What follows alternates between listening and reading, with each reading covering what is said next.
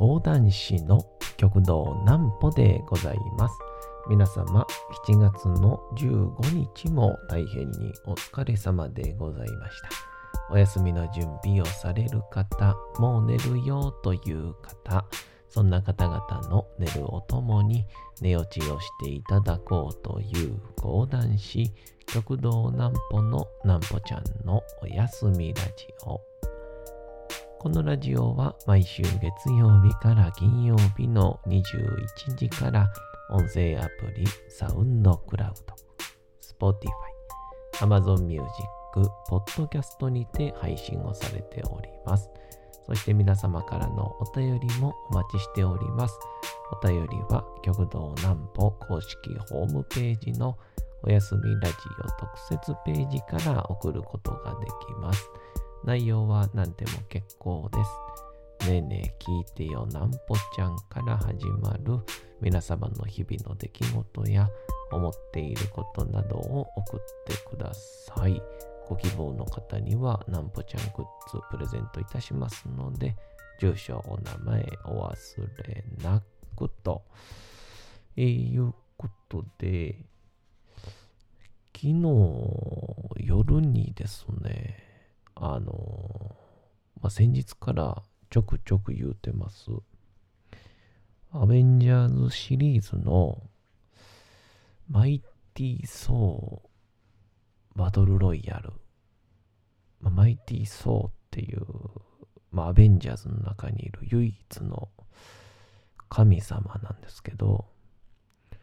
それの3にあたるマイティー・ソーバトルロイヤル見まして、とんでもなくかっこいいシーンを見てですね。久しぶりにテレビをカメラで撮っちゃうっていうですね、えー平成初期みたいなことをしちゃいました。まずはこちらのコーナーから。なんぽちゃんの明日は何の日？さて、明日が7月の16日でございます。さあ、えー7月も下半、後半がスタートいたしました。さあ、何の日なんでしょうか？えー、どれ行きましょうかね。あこれ行きましょうか。外国人力士の日。1972年7月16日に行われた大相撲名古屋場所でハワイ出身力士で当時前頭4枚目だった高見山大五郎関が外国人力士として初めて幕内優勝を果たしたことにちなんで制定をされた記念日。アメリカ・ハワイ州マウイ島出身で、本名の、えージェシー・ジェイムス・ワイラニ・クハウルは、ジェシー・ジェイムス・ワイラニ・クハウラ。から取ったジェシーの愛称で親しまれた高見山関は幕内優勝を受けて翌場所には、え外国人力士初の関脇に昇進。大相撲界初の外国人力士としてのデビュー以来注目されパワフルで豪快な相撲は多くのファンを魅了し続けました。とえーいうことでございます。今となっちゃうね、もう、外国人力士しか横綱にいないっていうことが、えー、ざらにありましたから、まあ、いわゆる、朝青龍世代ところから、まあ、一気にモンゴル勢がね、入ってきた時ですかね。まあ、言うて、僕は、そんなに相撲に詳しくないので、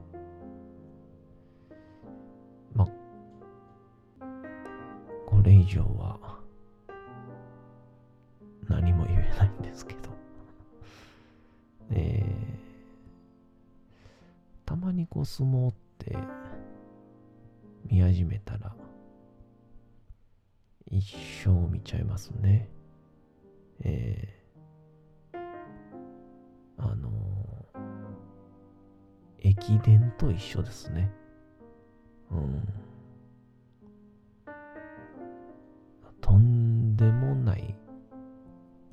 力と、とんでもない安定感のどちらかっていう。やっぱあの二つがたまらなくいいんでしょうね。まあまあ皆さんが何をいいかはわからないんですけど。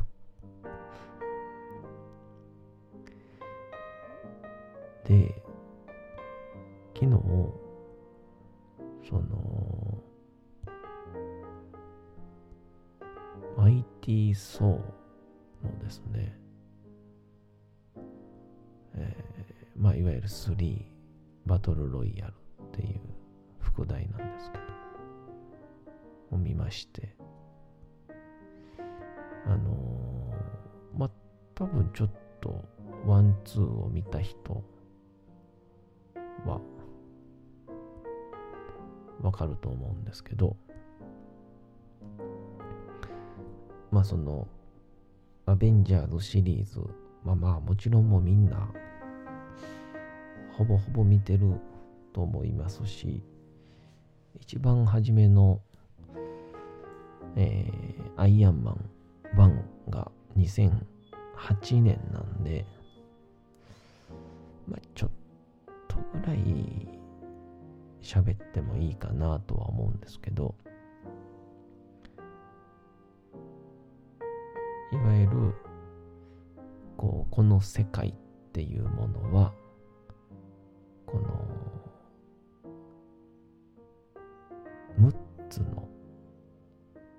で出来上がってるんだと。いろんなこう、星、世界が存在していて、で、僕たち地球人はこの地球だけだと思ってるけど、意外と他の世界の人たちはそれぞれを交流し合ってたりとか、まあそこに、まあ、いわゆる神様、僕らが神様というような存在がいたりとか、あとは、ちょっとこう、なんて言うんでしょう、うん、悪魔、もしくは、なんかこう、なんて言うんでしょう、鬼みたいな、ちょっとこう邪悪な感じのやつもいたりとか、まあなんかほんとこう、スター・ウォーズの宇宙観と、えー、ロード・オブ・ザ・リングの種族感みたいな感じがちょっと混ざった感じなんですけど、まあいろんな世界が存在をしていて、で、その、まあ最終的には各星に存在するフィニティストーンというものを求めて、まあ、いわゆる世界征服を目論むやつがいるっていうことが次第にこう分かっていくんですけど、それを各アメリカンコミックに出てくる主人公たちの物語を1話ずつちゃんとその主人公の世界で繰り広げていくんですけど最後のところであったりとか要所要所にまあうまいこと共通項を作っていって綺麗にこうアベンジャーズにつながっていくという。まあこの非常にこう伏線とかね、えー、あとは、まあ、最悪映画終わってからこうちょっと考えてみたみたいな考察が流行る時代でここまで単純明快なアメリカンヒーローたちのと付き合いを楽しめる作品。やっぱマーベルはすごいなと。まあ正直そんなこう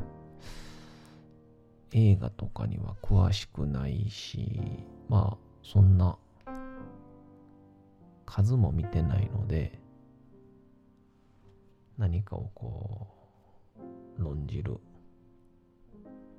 ことはできないんですけど。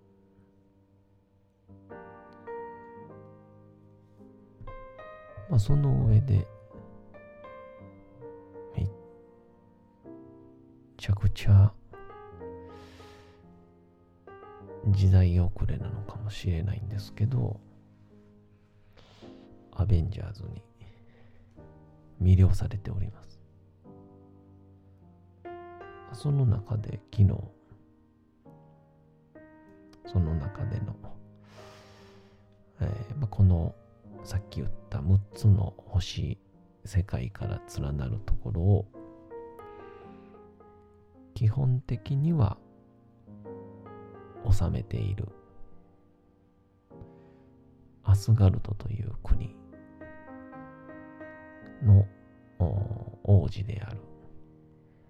マイティー・ソーという人物が。初めは非常に傲慢だったんですけど、まあ、傲慢がゆえ地球に飛ばされてきてそこでいろんな出来事の中で愛を知ったり正義を知ったり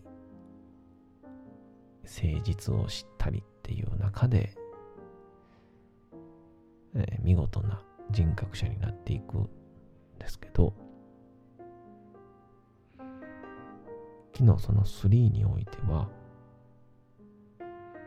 ちょっとまあ全部はこう話せないんですけどまあそのマイティ・ソーという人物。ソーがこうある悪魔に捉えられてるシーンからこうスタートするんですよね。でもソーは強いですからこの自分のハンマーを呼び寄せて。でこのハンマーっていうのもそう以外は持てないんですよね。選ばれし者しか持てないっていう。なんか他の人が持っちゃうともう地面に腕が持っていかれてしまうというそんなハンマーなんですけど。そのハンマーを見事に使ってその敵の中で全員をなぎ倒していくんですけど。でその時に流れてる BGM が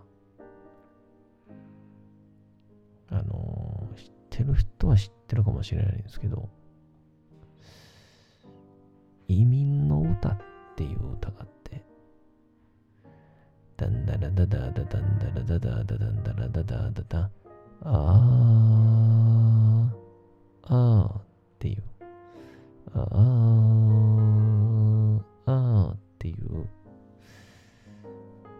曲があるんですけど、まあ、なんかどっちかというと、ここ最近は、ギャグに使われてるとか、あんまりちょっとこうかっこいいシーンには使われてるイメージのなかった曲なんですけど、まあそれが流れて、まあ、かっこいいんですよ、やっぱり。で、なぎ倒していく。で、まあこの3のバトルロイヤルにおいては、まあ、えー、まあ前振りの部分やからいいと思うんですけど、このアスガルドという、まあ、すべてを治める国の王様、まあ、いわゆるこの宋のお父さんが、えー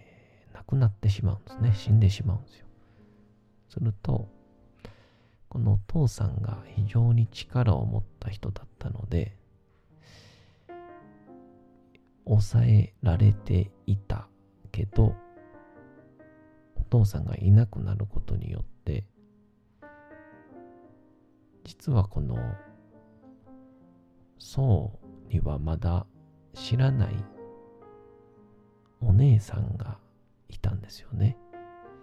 死の女神、ヘラって言うんですけど。でもあまりにも力が強すぎる。またちょっと考えが偏っている。悪いということで、遠い世界に追いやってたんですけど、お父さんがいなくなることによって復活してしまうんですよ。で、見事なまでに、さっき言ったこのアスガルドという国を征服してしまう。で、その時、ソウは違うところに飛ばされてしまって、まあ、ギリシャのコロッセオみたいな感じのところで、えー殺し合いをさせられる、バトルロイヤルさせられるという。で、このお姉さんにも、先ほど言った最強のハンマーを潰されてしまうんですよ。もう宋の一番大事だったこのハンマーを。しかし後半、いよいよ宋が、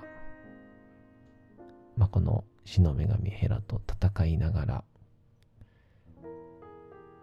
いよいよ追い込まれた時に、頭の中にお父さんが現れて、あのハンマーは、お前の力を与えるものではなく、お前の力を抑えるものだというヒントをもらった。瞬間に、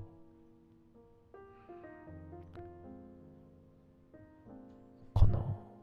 層がね、覚醒するんですよね。で、こう、死の女神ヘラが言ってみろ。お前は何の神だっていう、こう、あからさまな振りが入って、そうだって言って、雷が落ちて、雷の神に覚醒するんですけど、その瞬間にスローモーションで移民の歌がデンデレデデデデンデレデレって流れるという、えーこのシーン、ツイッターに載したいと思います。えーそんだけの話でした。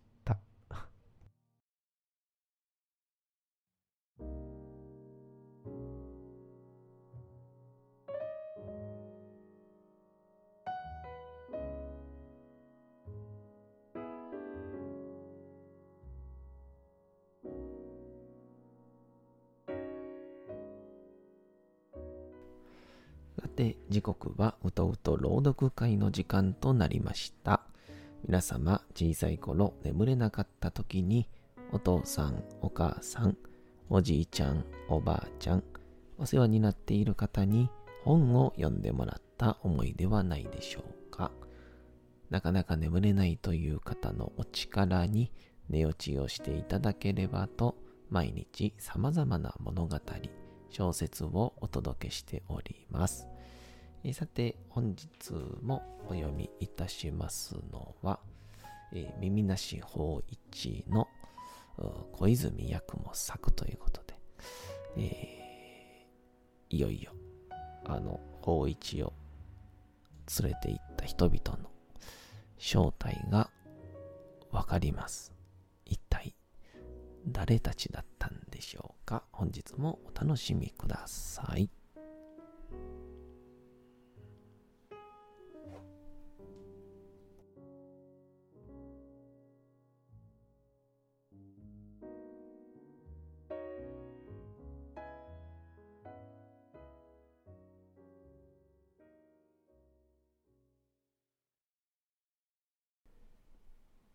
耳なし法一。小泉八雲。すぐにその晩法一の寺を抜け出していくのを見たので下男たちは直ちに提灯を灯しその後をつけた。しかるにそれが雨の晩で非常に暗かったため寺男が道路へ出ないうちに法一の姿は消え失せてしまった。まさしく法一は非常に早足で歩いたのだ。その盲目的なことを考えてみると、それは不思議なことだ。なぜかというに、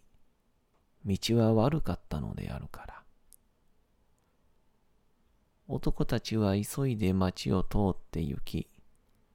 法一がいつも行きつけている家へ行き、訪ねてみたが、誰も法一のことを知っている者はなかった。しまいに男たちは、浜辺の方の道から寺へ帰ってくると、阿弥陀寺の墓地の中に、盛んに琵琶の断じられている音が聞こえるので、一同は吉祥をした。二つ三つの鬼火。暗い晩に通霊、そこにちらちら見えるような。その他、そちらの方は真っ暗であった。しかし、男たちはすぐに墓地へと急いで行った。そして提灯の明かりで、一同はそこに法一を見つけた。雨の中に、安徳天皇の記念の墓の前に一人座って、琵琶を鳴らし、壇の浦の合戦の曲を高く要して、その後ろと周りと、それから座るところたくさんの墓の上に、死者の霊火がろうそくのように燃えていた。いまだかつて人の目にこれほどの鬼火が見えたことはなかった。法一さん、法一さん。下男たちは声をかけた。あなたは何かに化かされているのだ。法一さん。しかし盲人には聞こえないらしい。力を込めて法一は、琵琶をそうそうガーガーと鳴らしていた。さて、本日もお送りしてきました、なんぽちゃんのおやすみラジオ。というわけでございまして、7月の15日も大変にお疲れ様でございました。明日も皆さん、街のどこかでともどもに頑張って夜にまたお会いをいたしましょう。なんぽちゃんのおやすみラジオでございました。それでは皆さんおやすみなさい。すやすやすやーん。